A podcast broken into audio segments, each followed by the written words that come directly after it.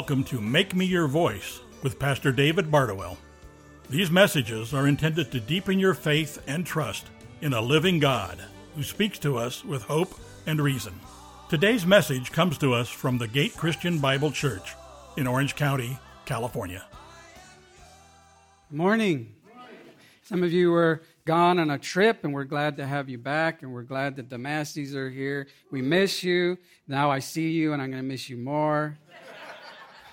Sierra's driving up to Mount Hermon right now to lead worship for the whole week for their staff training week. So if you keep her in your prayers as well.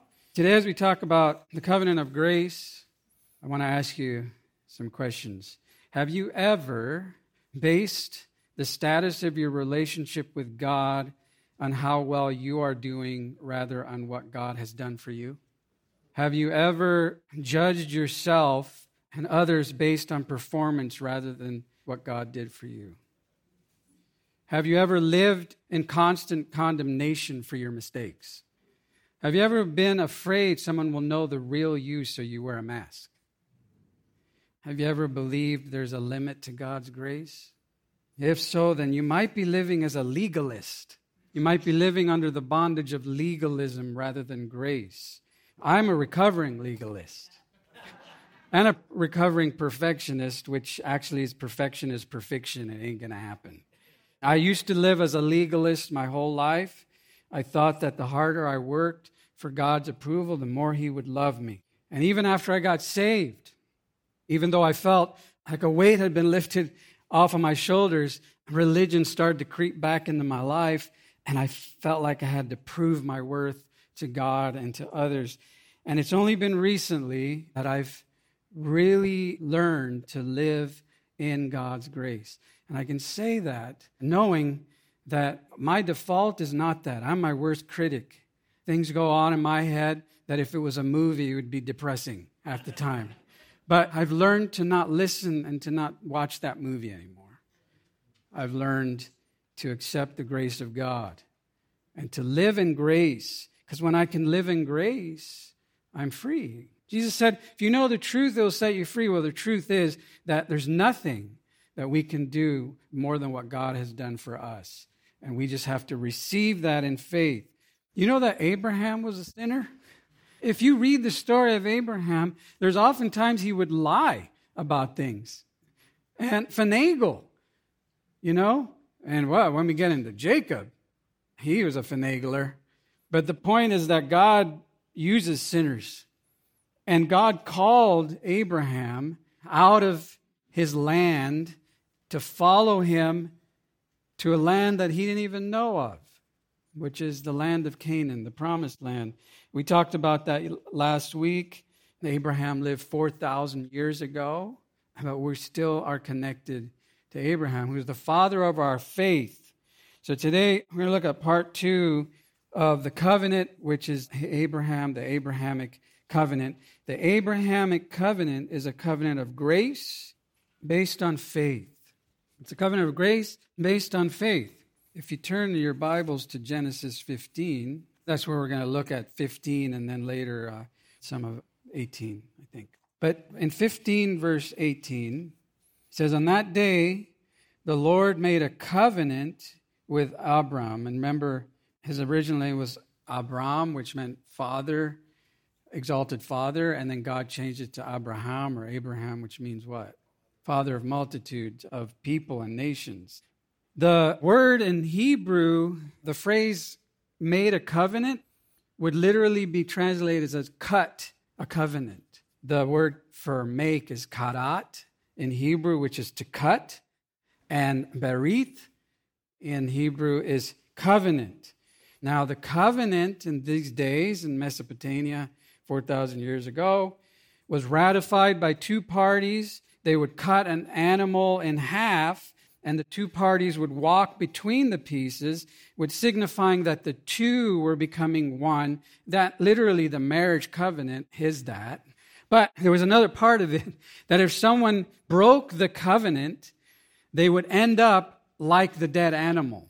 In Jeremiah, we read God speaking through Jeremiah about the transgression of Israel and God's covenant, where it says, I will give the men who have transgressed my covenant, who have not fulfilled the words of the covenant which they made before me, when they cut the calf in two and passed between its parts, I will give them into the hand of their enemies and into the hand of those who seek their life, and their dead bodies will be food for the birds and of the sky and the beasts of the earth. That's a serious break of a covenant that they made, that they promised God. So a covenant is a serious agreement. And the Mosaic covenant, which is referring to in Jeremiah here, was bilateral covenant, which there were two parts, two sides to it. We're going to look at the covenant, the new covenant, and this Abrahamic covenant as unilateral. We'll talk more about that. But in Genesis 15, if we look at verses, starting in verse 7, God said to him, Abraham, I am the Lord who brought you out of Ur, remember, of the Chaldeans, to give you this land to possess or to occupy it. So Abraham said, O Lord God, how may I know that I will occupy it? So God said to him, Bring me a three year old heifer, which is a young cow, and a three year old female goat, and a three year old ram, and a turtle dove, and a young pigeon. So this is like a major covenant, a lot of animals. but he said, then he brought all these to the God and cut them in two and laid each opposite the other, but he did not cut the birds due to the small size of the bird. And then if we jump to verse 12, now when the sun was going down, a deep sleep fell upon Abram, and behold, terror and great darkness fell upon him. We'll know in a minute why. And so Abraham's asleep, but God said to Abraham, Now imagine hearing this. Know for certain that your descendants will be strangers in a land that is not theirs. So God's given him prophecy where they will be enslaved and oppressed 400 years. Where is he talking about? Egypt. This is many years later. God is telling Abraham, the father from where the seed of Israel would come, that his descendants would be strangers in a land that wasn't theirs. They would be enslaved, they'd be oppressed for 400 years. That's how long Israel was in Egypt in bondage. But here's the good news, Abraham I will judge that nation whom they will serve, and afterward they will come out with many possessions. What book is that in? Exodus. As for you, Abraham, you shall go to your fathers in peace. So you will die and you will go to heaven. He will be buried at a good old age, Abraham, which was 175 years old. Okay? Then, in the fourth generation, they, your descendants, will return here to Canaan, for the iniquity or the sin of the Amorite is not yet complete. That is an amazing thing to ponder because God could have handed over that land right there to Abraham, but that wasn't the plan. We knew Israel had to go into Egypt for 400 years. They got out. They could have gone right into the land. They didn't for how many years? 40. But here's the thing God was still working in the Amorites, who were godless people, inhabited God's promised land for 400 and, well, more than that, for many, many years. Even while Egypt was in Israel, God was giving the Amorites a chance to repent but they would not. So God would judge them and take away their land and give it to God's people. That's how God works. Now, He could have just judged them right there. He didn't. He waits. The Bible says that He waits for all to come to repentance so that they would place their faith in Christ. Here's what's happening. Remember, Abraham is asleep. So if we go to verse 17, it came about when the sun had set that it was very dark. Behold, there appeared a smoking oven and a flaming torch which passed between these pieces.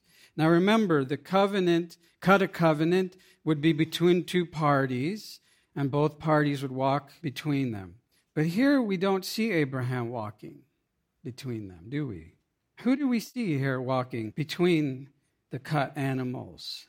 Well, in Exodus 19, we can find out more about the smoking oven, where we read Mount Sinai was all in smoke, which represents God's presence. because the Lord descended upon it in fire, and its smoke ascended like the smoke of a furnace, and the whole mountain quaked violently. So the smoking oven is who? God. We can find out about the flaming torch.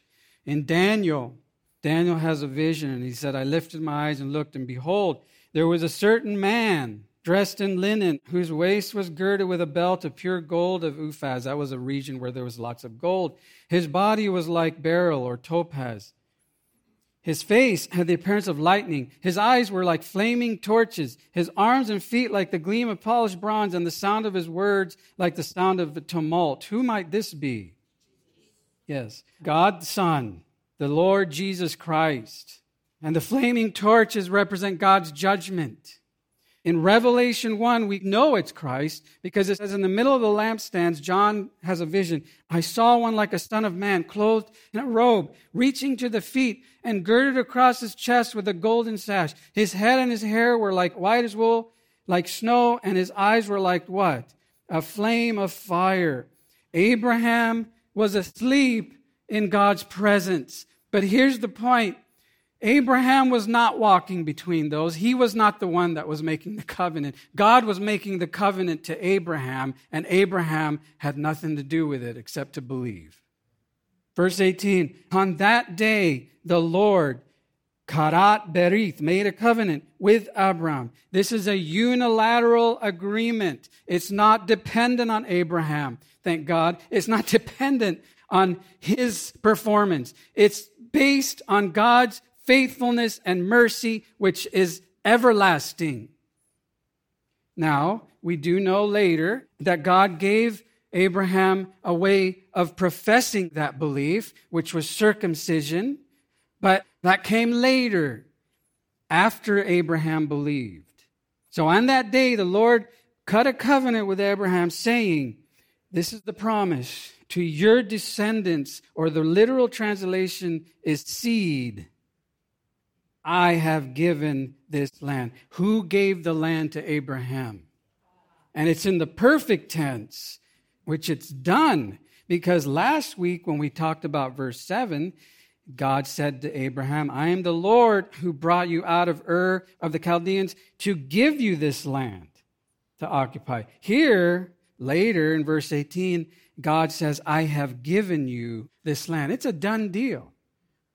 Now, what land? Which land?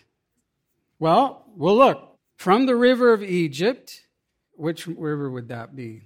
I would say the Nile. Some people say it's another one, but it's the great river Egypt. I think it's the Nile. As far as the great river, the river Euphrates, so that's the great river. And these are the people that inhabited the land the Kenite, the Kenizzite, the Kedemite, the Hittite, the Perizzite, the Rephaim, the parasites, the termites, the cellulites. No, I'm just kidding. The Amorite, the Canaanite, and the Girgashite, and the Jebusite. There were 10 nations mentioned there that were called the Canaanite nations. Godless people. In fact, Kenites were named after Cain, was the first murderer. So they were ruthless people. Now let's look at that land as described in those verses. Where's Israel currently? Here. What has God promised? That. Why is there a fight over land?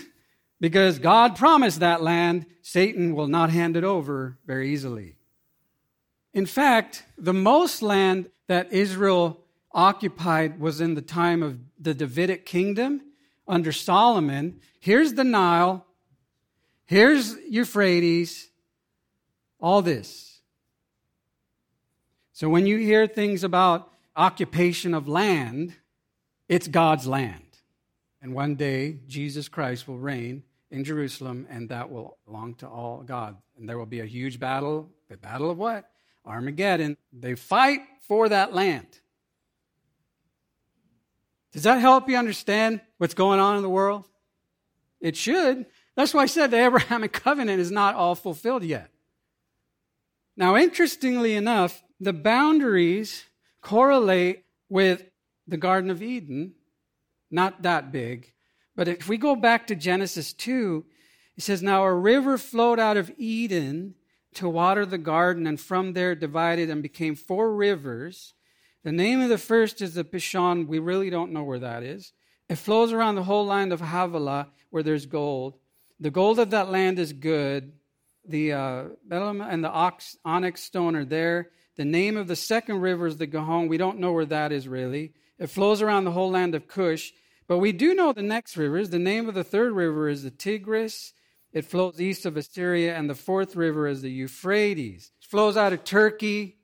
Many people, and this could be the case, believe that the Garden of Eden was somewhere in Iraq, modern day Iraq. Remember, Adam and Eve were given the keys to that land, and they handed it over to Satan for a time. But God's given the keys back to us through Abraham, to his seed, which is Christ and his descendants, which is Israel and the church. The church does not replace Israel. Some people teach that. That's incorrect teaching. God still has a plan for Israel because there's a whole chapter in Revelation that 144,000 of them will come to Christ and that God's going to save Israel. But right now, we are the Gentiles, if you're not Jewish, that are, have a chance now to become a part of the tree of salvation, but there will come a time when Jesus will come back and judge the world, and he will reign in Jerusalem with us. So we can then sing, His land is your land, His land is my land. When we come with Christ, we get to reign with Him. So that's the Abraham covenant. But the new covenant is the covenant we're under, is also a covenant of grace. Grace is undeserved favor. We don't deserve grace, we deserve wrath. But God has offered his grace. Jesus said in Luke, and the night before he was crucified, in the same way, after the supper, Jesus took the cup, saying, This cup is the new covenant in my blood, which is poured out for you. So blood is involved. It's the blood of the perfect Lamb of God who gave his life for our sins. And we can now be under the new covenant because of what Jesus did. How does one get into the new covenant? By faith, right? Jesus, yeah. By faith in Jesus Christ. We can't say everybody's under the new covenant, right? Because not everyone has accepted Christ. But if you have, then you are part of this new covenant which is a better covenant. We don't have to keep sacrificing over and over again. So that's the bilateral entry. There's a two part to it. You know, great God offers our grace, but we have to believe to enter into the covenant. But once we're in the covenant, is there anything we can do to, to cause us to be kicked out of the covenant? No. Do we often live like that's the case? Like, oh my gosh, if I make a mistake, I'm, I'm kicked out of the family kicked out of the covenant. No. No, God's grace, by His grace, He has deposited His Spirit in us as the assurance of our salvation. So, like Abraham, it's not dependent on me. Can I hear an amen for that? It's not dependent on my performance. It's not dependent on how worthy I am. It's not dependent on how perfect I am. It's dependent on God's grace. And I think if you really believe that, you should take a deep breath of grace and just say, Thank you, Lord. It's not dependent on me. Galatians 4 6 says, Because you are sons, God has sent forth the Spirit of His Son into our hearts, crying, Abba, Father. You have a new relationship with God under the new covenant where you can call God your Father. Now, let me ask you a question Does the Holy Spirit does God's Spirit ever die? So, if God's Spirit dwells in the believer, which the Bible says he does, then will the believer ever die? Physically, but not spiritually. But some people go, I don't feel like I'm saved. You know, I've, I've heard people say, I, I messed up so bad, God could never forgive me. Well, I like what Martin Luther, they attribute this to him. Feelings come and feelings go. Feelings are deceiving. My warrant is the word of God, not else is worth believing. So place your faith in Christ and believe his word. John writes, The testimony is this that God has given us eternal life, and this life is in his Son. He who has the Son has the life. He who does not have the Son of God does not have the life.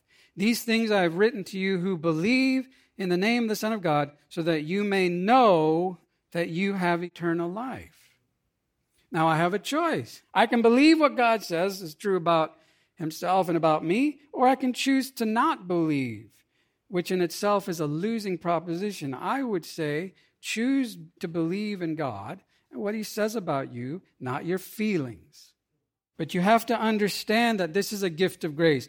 God makes the first move.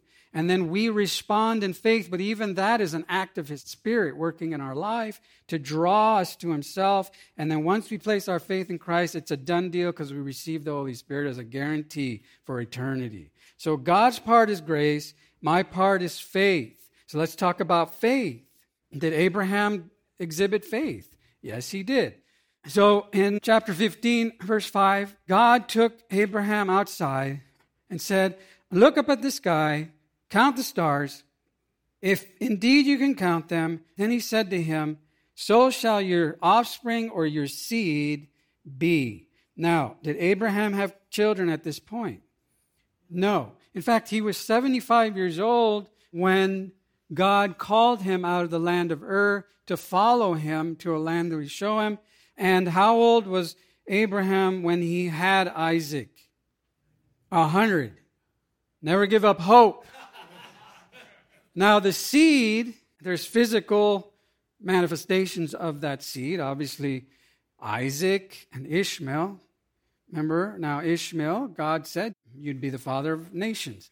The Arabic nations is Ishmael. Isaac. By the way, Ishmael, if you read in Galatians, Paul speaks of Ishmael as the son of the flesh. Remember what happened? They tried to finagle a deal with God. And Sarah said to Abraham, sleep with my handmaid. And of course, he's not going to go, no. You know, he's like, oh, okay, I'll listen to my wife.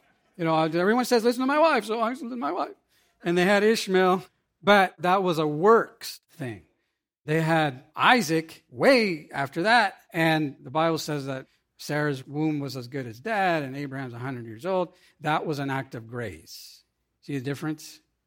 So that even that itself is showing God's grace. We have Ishmael and Isaac, but we also have Christ, who's the seed. And out of Christ are the believing seeds, which is the church, right? So we can see now that it is a lot of people, like billions of people, like the stars and the grain of sand, okay? So that's a huge amount of people from one person, spiritually and physically. If you were Abraham and Sarah, would you believe if God told you to look in the sky and you have put yourself in their sandals and look in the sky and say, I know you have no kids, but one day you'll have that many kids? Would you believe? I guess the question is do you believe God, generally speaking? Like when God says in Romans 8 28, read it with me. And we know that God causes all things to work together for good to those who love God, to those who are called according to his purpose. Do you believe that? Okay, when God says this in Philippians 1 6, read it with me. For I am confident of this very thing, that he who began a good work in you will perfect it until the day of Christ Jesus. Do you believe God? When God says in Ephesians 3:20, read it with me. Now to him who is able to do immeasurably more than all we ask or imagine, according to his power that is at work within us, do you believe? Do you believe? Because if you don't believe that, then odds are you won't believe other things God says. You know, when Peter stepped out of the boat and he began to walk on water, what was the cause of Peter's ability to walk on water? Let's look. Matthew 14. Peter's in the boat said to Jesus, Lord, if it is you, command me to come to you on the water. And Jesus said, Come, Peter. And Peter got out of the boat and walked in the water and came toward Jesus. What is the cause of Peter's ability to walk on water, his belief in God's word. What was the cause of Peter's sinking? Matthew 14 30. But seeing the wind. Now, come on, you don't how see the wind. What kind of excuse is that? He saw the result of the wind. He became frightened and he began to sink and he cried out, Lord, save me. So, what was the cause of Peter's sinking? Unbelief and distraction. He saw the wind and he took his eyes off the Lord. And he didn't believe what he just believed seconds ago. He unbelieved. That's like us. Just a minute ago, you said, I believe those things. And then you go through life, you know, tomorrow something happens, you go, oh, what's happening? Why is this happening to me? That's how it is. If you want to walk on water, who wants to walk on water? That would be like amazing, right? Who wants to move mountains? If you want to do those things, then believe God and keep your eyes on Him and don't be distracted by the wind. But here's the greater message. Even in Peter's missteps, did Peter have missteps? A lot of them. God's grace held him safe because in Matthew again, Peter cries out, Lord, save me. What does Jesus do? Ah, it's your fault, Peter. Sink. You should have never taken your eyes off of me, Peter. Learn your lesson. No. Immediately, Jesus stretched out his hand and took hold of Peter and said to him, You have little faith or trust. Why do you doubt? And that word doubt means, why do you waver? Why do you look in two different directions, basically? Why do you look in two different directions? That's grace and faith working together, but it all begins with grace. And when you believe God, you can walk on water, you can move mountains, and you will trust God to do what He said He would do. Now, the next verse in Genesis chapter 15, verse 6, is one of the most important verses in the Bible. It's quoted many times. It says, Abraham looked in the sky, he didn't have kids, his wife and he were getting old, and he said, God, I don't believe you. Is that what he said? No. It says, Abram, what? Believed the Lord. He believed God in the midst of every reason in the world to not believe God. And what did God do? He credited to him as righteousness. How did Abraham receive God's righteousness? How did Abraham become right with God? Was it because he was this great guy that just kept doing the right thing? No, he believed God. The Abrahamic covenant is still in effect today because that is how we get into the boat with Christ. That is how we become a part of the family of God. In fact, look at this chart. This is a picture of Abraham who lived around this time. And then we have Moses here. And so Moses was given the Mosaic law, or the Mosaic covenant. But that was, Jesus, remember, he said, I came not to abolish the law and the prophets, but to what? Fulfill. But this is a covenant based on faith. And Paul and the New Testament writers always refer back to saying, yes, that's still how we get in. It's still evident today. And obviously, there's other things that haven't happened with the land and those type of things. When was Abraham credited as righteous? When he believed, but also, was he credited as righteous before he was circumcised or after? Before. So again, it's Paul writes to the Romans, for if Abraham was justified by works, he has something to boast about, but not before God. So it's not about works. Turn your Bibles to Romans chapter 4. And I'm going to start reading from verse 16. Paul's writing to the Romans For this reason, it is by faith, in order that it may be in accordance with grace, so that the promise will be guaranteed to all the descendants, not only to those who are of the law, but also to those who are of faith of Abraham, who is the father of us all.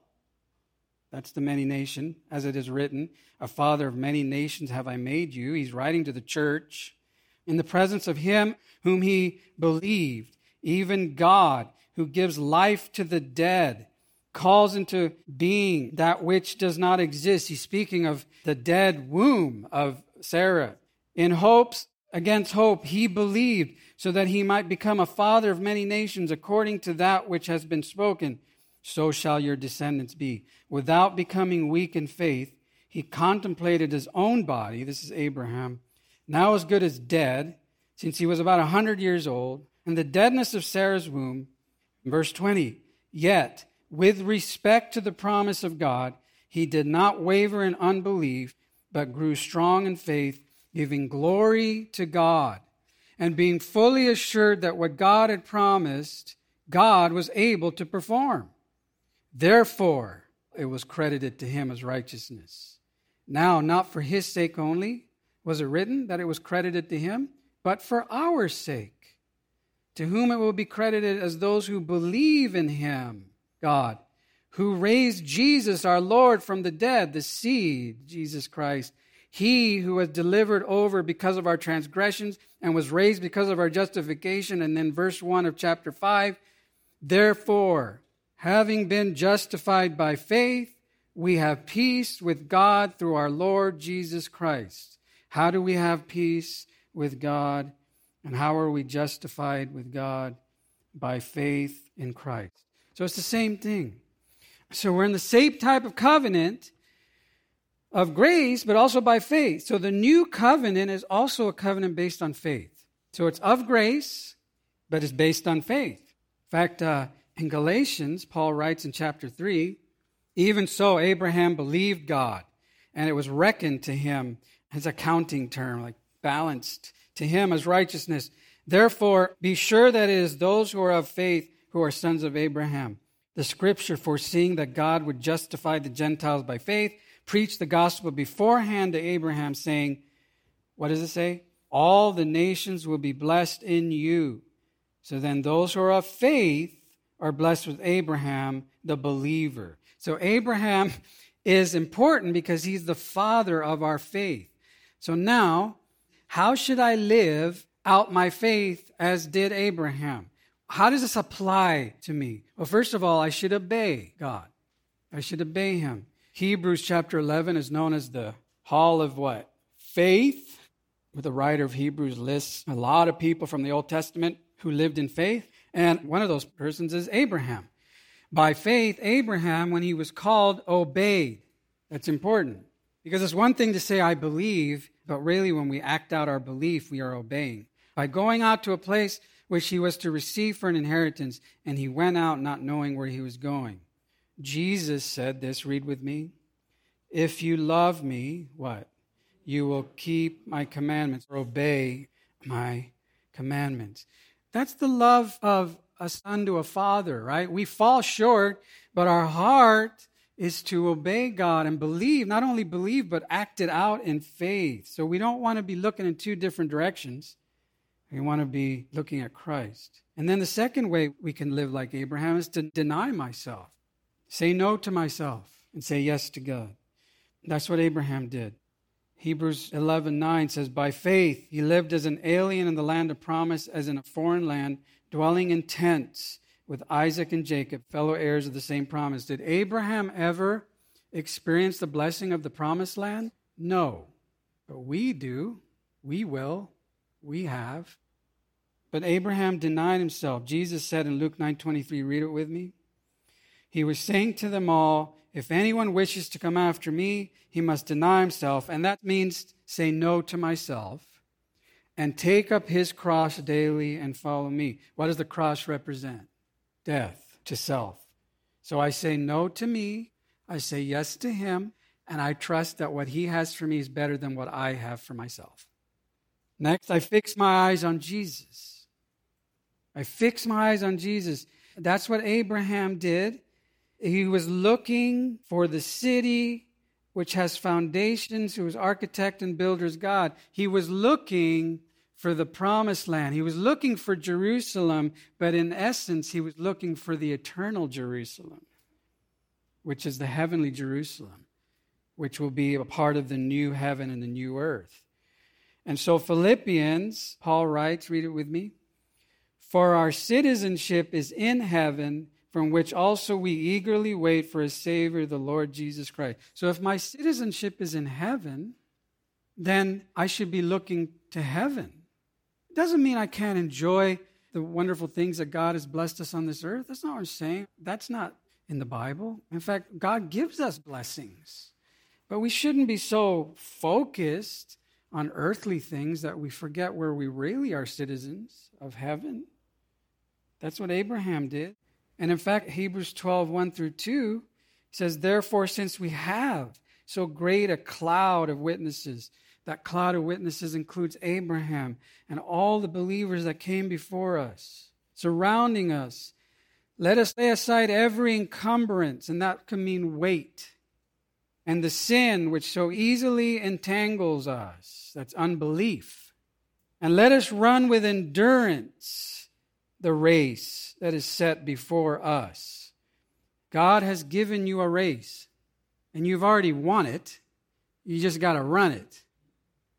And it's not someone else's race. It's not your neighbor's race. It's not your kid's race. It's not your husband's race. Not your wife's race. It's your race. And remember, I always said grace without God feels like a race. So you got to start with God, and then you have grace. So God has set a race before you. How do you get to the finish line? You what? Fix your eyes on Jesus. If Jesus were to walk in physically right now, how would your countenance change? What would be different? Would you be afraid? Some people get afraid. Like, oh, you know, he's looking down on me. I had a friend who was a counselor at a Christian college, and he shared stories with me where he would counsel these Christian students.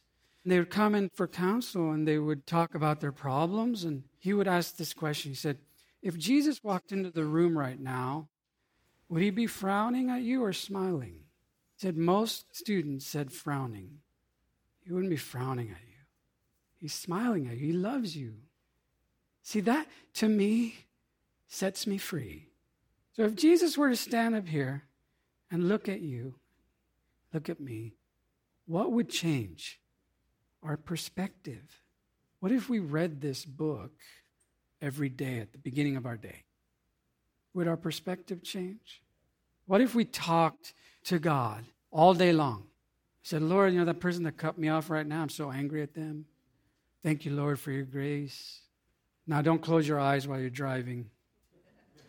I'll give you that much advice. What if, when you were stressed out and you remembered, oh, I'm stressed out, I should pray? Would things change? That's fixing your eyes on Jesus. It's perspective. He's the author and perfecter of our faith, who for the joy set before him, he had joy because he knew what was on the other side of the cross. And he despised the shame of the cross. And guess where he is now? Sitting at the right hand of the Father, interceding for you. And one day he will come back and we will be with him forever and ever in his presence forever and ever. And then when we just think it's like couldn't get any better, then he has a new heaven and a new earth that's like so much better than this one. And then we'll be there with him forever and ever, and we'll see Jesus. And he won't be judging us, he'll be hugging us. That's why it's so important to believe. Abraham believed. Believe. In verse 11 of Hebrews 11, by faith, even Sarah herself received ability to conceive even beyond the proper time of life. She was 90, since she considered God faithful who had promised. This is important. Abraham and Sarah, as messed up as they were, they had one thing going for them. They both believed in God. That's a marriage that's equally yoked. Therefore, there was born even of one man, and him as good as dead at that. As many descendants as the stars of heaven in number and innumerable as the sand which is by the seashore, God's promises come to pass. Do you believe God? Do you believe when Jesus said, and all things you ask in prayer, believing you will receive. Now, some people go, oh, that means that God's like a slot machine or a candy machine that I just put things in and you get. No, no, no.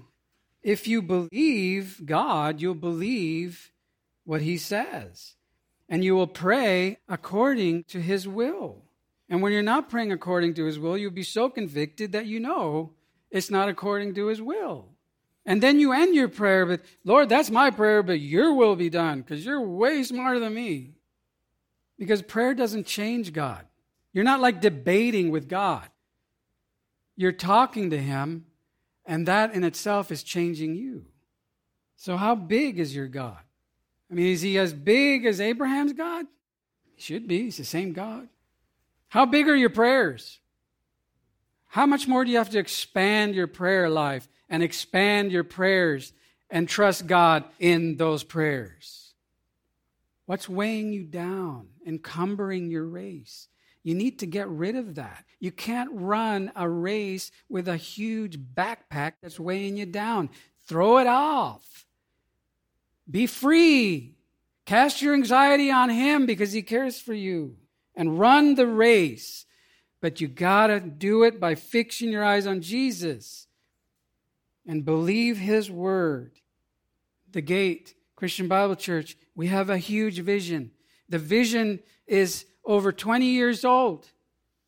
The vision that the Lord gave me before this church even was planted of a place that's land that is given to God for God's purposes and people come there, a place where they can experience God in the midst of their daily shopping and their daily traversing and their daily fun with the family, where there's parks and there's a place where their kids can get tutoring and their families can get training and people in the community help each other.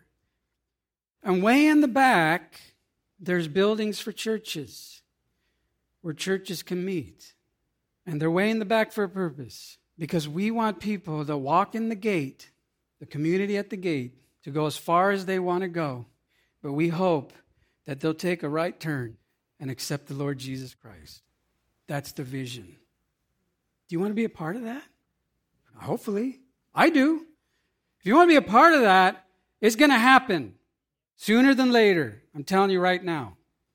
This vision is coming to pass. We need to get in the race, each one of us, and start doing our part to reach these people for Christ. Because if the vision isn't in our heart, it ain't going to happen out there. Amen? Let's pray. Heavenly Father, thank you so much that you are a big, great God. Created everything from nothing. And then you created us in your image to have authority over the world to lead, to be a light in the darkness, to subdue the enemy and the darkness. And we do that by your grace. We don't fight the battle in our flesh, we fight the battle in the Spirit, in God's Spirit. We pray to a big God. We pray for those who are lost that we know that their eyes would be opened and they will receive the salvation of Jesus Christ. We pray for this community center, the vision that is coming to pass, that it will leave a legacy beyond us. And one day, when people are experiencing hell on earth because they rejected God's grace, they will come to the community center and they'll read about what's going on during this seven year period, the Great Tribulation, and they'll see that all they have to do is repent and accept Jesus Christ into their heart, and they too can be saved. Lord, the Abrahamic covenant is not totally fulfilled, but one day that land is going to be given back to you. And I pray it's during our lifetime. Because, Lord, you know what's best, Lord. You know, though, you're waiting for people. We want you to come tomorrow. Would be awesome for us, but it wouldn't be awesome for those who are not in Christ. So, God, please continue to work by your grace. And if there's anyone here today that's not in Christ, that they would accept Jesus Christ as their Lord and Savior by opening their heart and saying, Lord Jesus, I believe in you and I want you to come into my life. Thank you for dying for my sins. And I believe in you and I trust in you. Whoever calls in the name of Jesus will be saved. Lord, we look forward to what you have because you're a great, awesome, gracious God. In Jesus' name, amen. Pastor David Bardowell's message reminds us that God speaks to us with hope and reason so that we can be His voice in this world. Please join us again for Make Me Your Voice, a ministry of the Gate Christian Bible Church in Orange County, California. We would love to have you visit if you're in the area. For more information or to find our location, please visit thegateoc.com.